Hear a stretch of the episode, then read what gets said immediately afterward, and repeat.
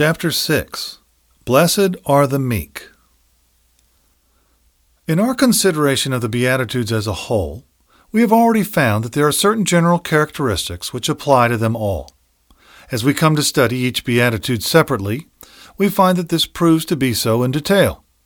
Here, once more, therefore, we must point out that this Beatitude, this particular description of the Christian, causes real surprise because it is so completely and entirely opposed to everything which the natural man thinks. Blessed are the meek, for they shall inherit the earth. World conquest, possession of the whole universe, given to the meek of all people. The world thinks in terms of strength and power, of ability, self assurance, and aggressiveness. That is the world's idea of conquest and possession. The more you assert yourself and express yourself, the more you organize and manifest your powers and ability, the more likely you are to succeed and get on. But here comes this astounding statement Blessed are the meek, for they shall inherit the earth. And they alone.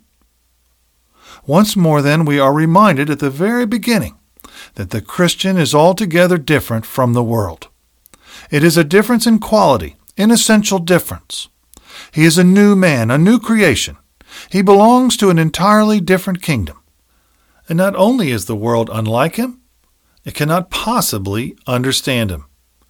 He is an enigma to the world. And if you and I are not, in this primary sense, problems and enigmas to the non Christians around us, then this tells us a great deal about our profession of the Christian faith. This statement must have come as a great shock to the Jews of our Lord's own day, and there can be no doubt, as we agreed at the beginning, that Matthew was writing primarily for the Jews. He places the Beatitudes in the forefront of the gospel for that reason. They had ideas of the kingdom which you remember were not only materialistic, but military also. And to them, the Messiah was one who was going to lead them to victory. So they were thinking in terms of conquest and fighting in a material sense, and immediately our Lord dismisses all that. It is as though he says, No, no, that is not the way. I am not like that, and my kingdom is not like that. Blessed are the meek, for they shall inherit the earth. It is a great contrast to the Jews' way of thinking. But further, this beatitude comes, alas, in the form of a very striking contrast to much thinking within the Christian church at the present time. For is there not a rather pathetic tendency to think in terms of fighting the world and sin and the things that are opposed to Christ by means of great organizations? Am I wrong when I suggest that the controlling and prevailing thought of the Christian church throughout the world seems to be the very opposite of what is indicated in this text? There, they say, is the powerful enemy set against us, and here is the divided Christian church. We must all get together we must have one huge organization to face that organized enemy. Then we shall make an impact, and then we shall conquer. But blessed are the meek, not those who trust to their own organizing, not those who trust to their own powers and abilities and their own institutions. Rather, it is the very reverse of that. And this is true not only here, but in the whole message of the Bible. You get it in that perfect story of Gideon where God went on reducing the numbers, not adding to them. That is the spiritual method. And here it is once more emphasized in this amazing statement in the Sermon on the Mount. As we approach this statement, let us first of all try to look at it in its relationship to the other Beatitudes. Clearly, it follows on from what has gone before. There is an obvious logical connection between these different Beatitudes. Each one suggests the next and leads to the next. They are not spoken haphazardly. There is first of all that fundamental postulate about being poor in spirit. That is the primary fundamental spirit that leads in turn to a condition of mourning as we become aware of our sin. And that in turn leads to the spirit of meekness. But, and I want to emphasize this, we not only find this logical connection between them, I would point out also that these Beatitudes, as they proceed, become increasingly difficult. In other words, what we are now considering is more searching, more difficult, more humbling, and even more humiliating than anything we have looked at hitherto in our consideration of this Sermon on the Mount. We can look at it like this. The first beatitude asks us to realize our own weakness and our own inability. It confronts us with the fact that we have to face God, not only in the Ten Commandments and the moral law, but also in the Sermon on the Mount and in the life of Christ himself. Anybody who feels that he, by his own strength, can accomplish all that, has not started to be a Christian. No, it makes us feel we have nothing. We become poor in spirit. We are truly helpless. Anyone who thinks that he can live the Christian life himself is proclaiming that he is not a Christian. When we realize truly what we have to be and what we have to do, we become inevitably poor in spirit.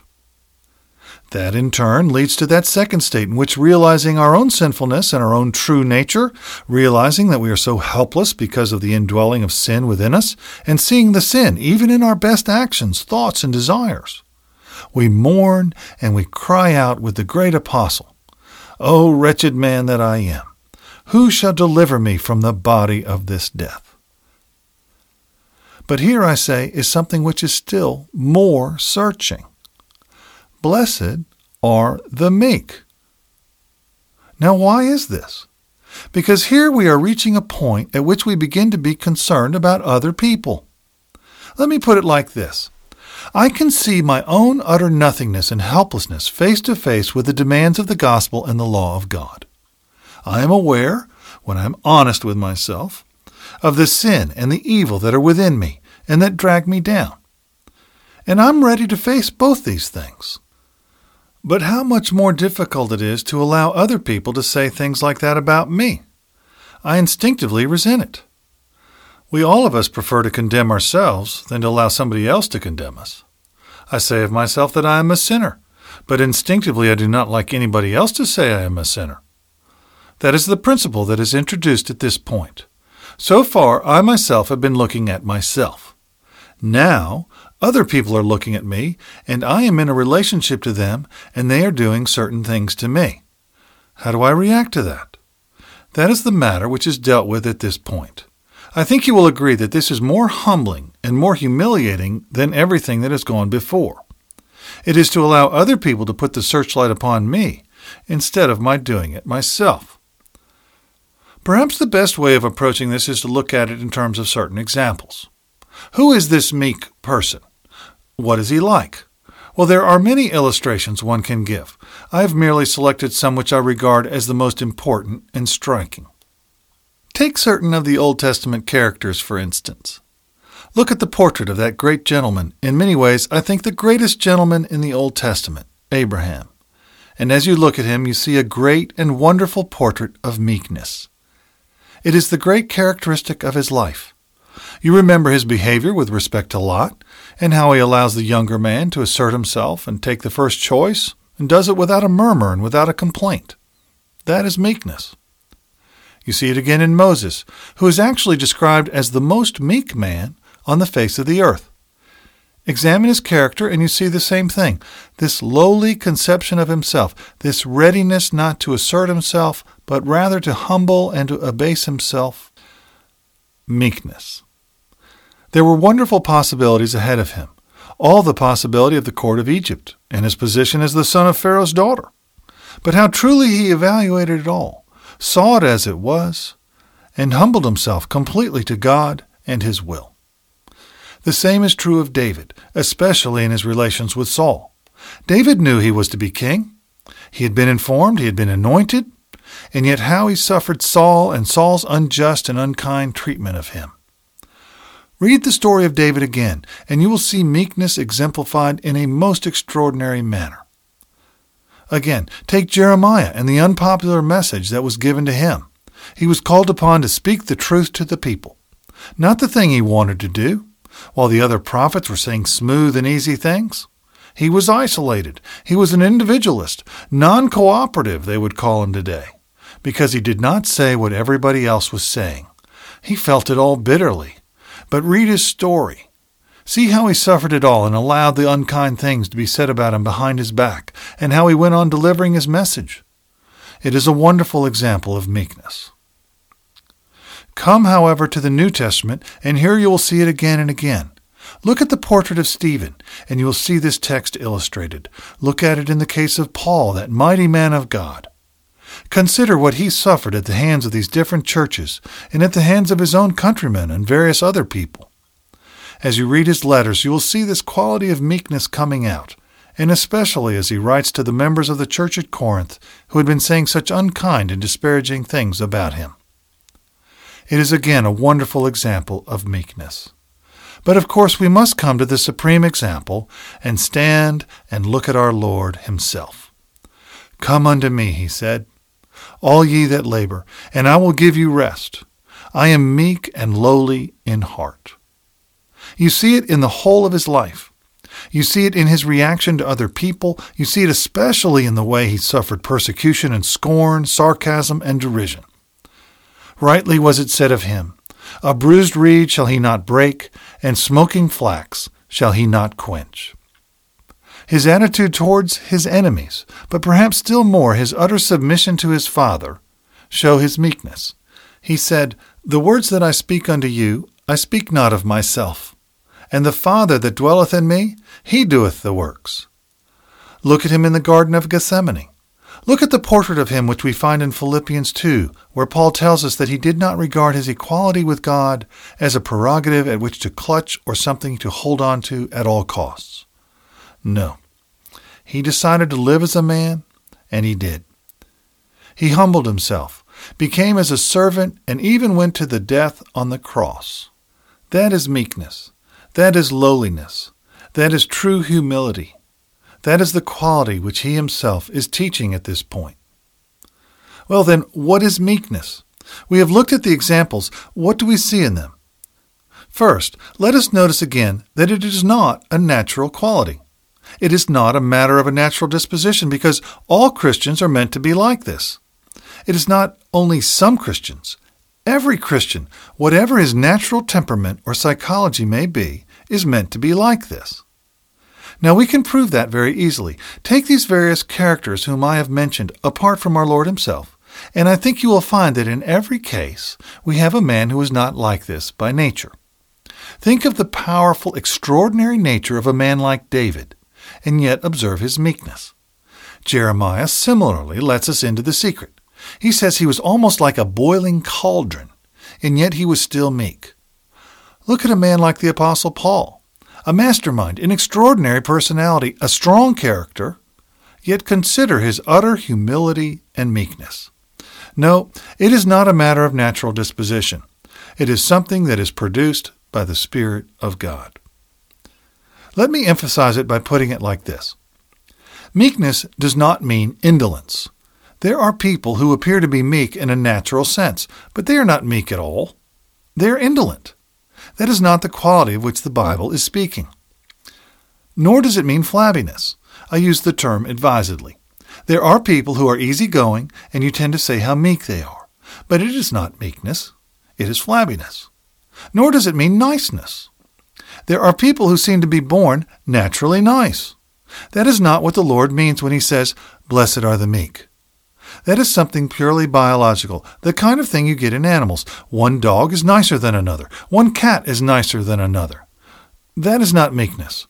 So it does not mean to be naturally nice or easy to get on with. Nor does it mean weakness in personality or character. Still less does it mean a spirit of compromise or peace at any price. How often are these things mistaken? How often is the man regarded as meek who says anything rather than have a disagreement? Let's agree. Let's try to break down these distinctions and divisions. Let's smooth over these little things that divide. Let's all be nice and joyful and happy. No, no, it is not that. Meekness is compatible with great strength. Meekness is compatible with great authority and power. These people we have looked at have been great defenders of the truth. The meek man is one who may so believe in standing for the truth that he will die for it if necessary. The martyrs were meek, but they were never weak. Strong men, yet meek men. God forbid that we should ever confuse this noble quality, one of the noblest of all the qualities, with something merely animal or physical or natural. My last negative would be that meekness is not merely a matter of outward manner, but also and still more of inward spirit. A well known hymn which inculcates the spirit of meekness tells us to stay the angry blow, and of course it is right. But if we are to be truly meek, we must not only stay the angry blow, we must get into that state and condition in which we do not feel like doing it at all. We must control the lips and the mouth and not say the things we feel like saying. You cannot spend time with a verse like this without its humbling you. It is true Christianity. It is the thing for which we are called and for which we are meant. What then is meekness? I think we can sum it up in this way. Meekness is essentially a true view of oneself, expressing itself in attitude and conduct with respect to others. It is therefore two things. It is my attitude towards myself and it is an expression of that in my relationship to others. You see how inevitably it follows being poor in spirit and mourning? A man can never be meek unless he is poor in spirit. A man can never be meek unless he has seen himself as a vile sinner. These other things must come first. But when I have that true view of myself in terms of poverty of spirit and mourning because of my sinfulness, I am led on to see that there must be an absence of pride. The meek man is not proud of himself. He does not in any sense glory in himself. He feels that there is nothing in himself of which he can boast. It also means that he does not assert himself. You see, it is a negation of the popular psychology of the day which says, assert yourself, express your personality. The man who is meek does not want to do so. He is so ashamed of it. The meek man likewise does not demand anything for himself. He does not take all his rights as claims. He does not make demands for his position, his privileges, his possessions, his status in life. No, he is like the man depicted by Paul in Philippians 2. Let this mind be in you, which was also in Christ Jesus. Christ did not assert that right to equality with God. He deliberately did not. And that is the point to which you and I have to come. Then let me go further. The man who is meek is not even sensitive about himself. He is not always watching himself and his own interests. He is not always on the defensive. We all know about this, do we not? Is it not one of the greatest curses in life as a result of the fall, this sensitivity about self? We spend the whole of our lives watching ourselves. But when a man becomes meek, he has finished with all that. He no longer worries about himself and what other people say. To be truly meek means we no longer protect ourselves because we see there is nothing worth defending. So we are not on the defensive. All that is gone. The man who is truly meek never pities himself. He is never sorry for himself. He never talks to himself and says, You're having a hard time. How unkind these people are not to understand you. He never thinks, how wonderful I really am. If only other people gave me a chance. Self pity. What hours and years we waste in this. But the man who has become meek has finished with all that. To be meek, in other words, means that you have finished with yourself altogether, and you come to see you have no rights or deserts at all. You come to realize that nobody can harm you. John Bunyan puts it perfectly. He that is down need fear no fall. When a man truly sees himself, he knows nobody can say anything about him that is too bad. You need not worry about what men may say or do. You know you deserve it all and more. Once again, therefore, I would define meekness like this The man who is truly meek is the one who is amazed that God and man can think of him as well as they do and treat him as well as they do. That, it seems to me, is its essential quality.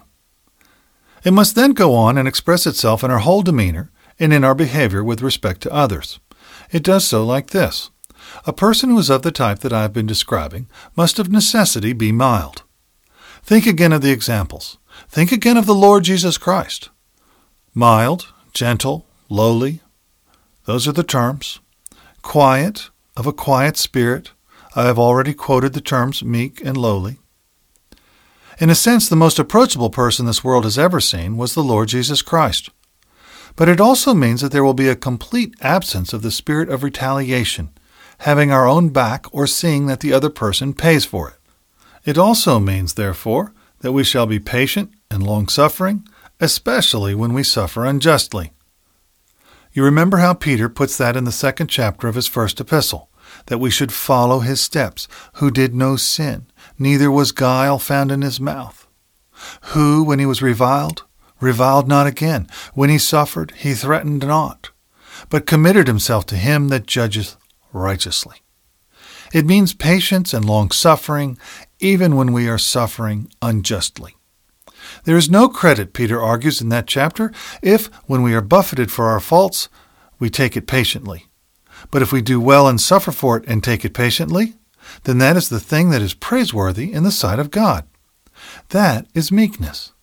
But it also means that we are ready to listen and to learn, that we have such a poor idea of ourselves and our own capabilities that we are ready to listen to others.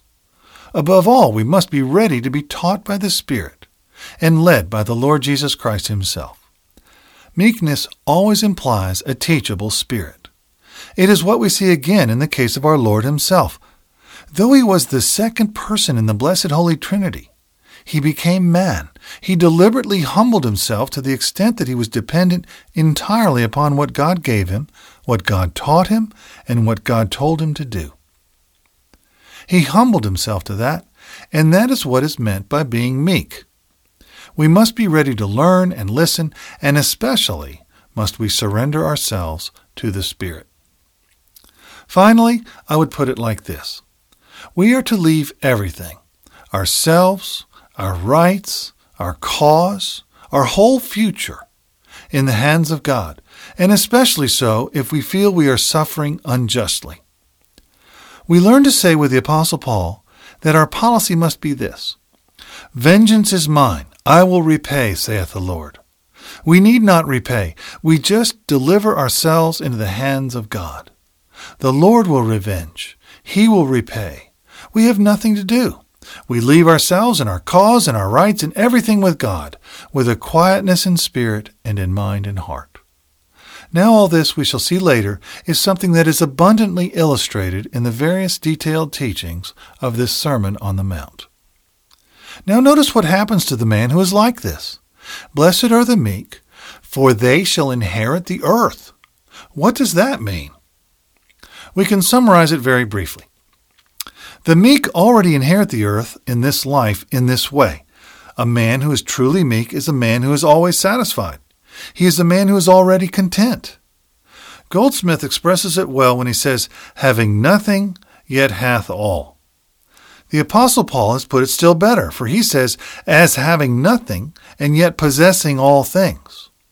Again, in writing to the Philippians, he says, in effect, Thank you for sending your present. I like it, not because I wanted anything, but I like the Spirit that made you send it. Yet as for myself, I have all things and abound. He has already said to them, I know both how to be abased, and I know how to abound, and I can do all things through Christ, which strengtheneth me.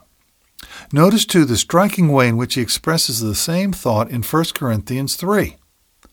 After telling his readers that they need not be jealous or concerned about these things, he says, All things are yours, everything, whether Paul or Apollos or Cephas or the world or life or death or things present or things to come, all are yours, and ye are Christ's, and Christ is God's. All things are yours if you are meek and truly Christian. You have already inherited the earth. But obviously it has a future reference also. Do ye not know, says Paul again to these Corinthians in 1 Corinthians 6, do ye not know that the saints shall judge the world? You are going to judge the world. You are going to judge angels. You will then have inherited the earth.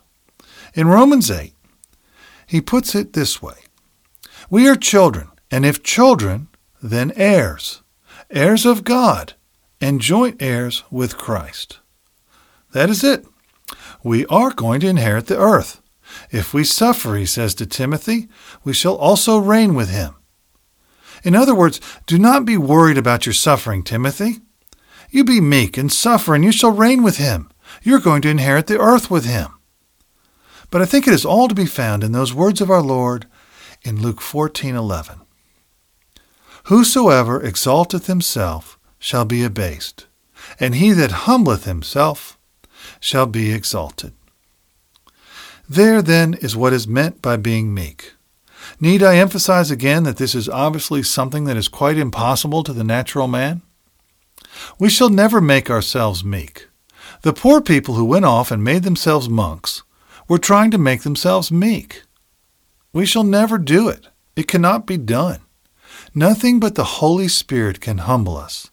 Nothing but the Holy Spirit can make us poor in spirit and make us mourn because of our sinfulness and produce in us this true, right view of self and give us this very mind of Christ Himself. But this is a serious matter.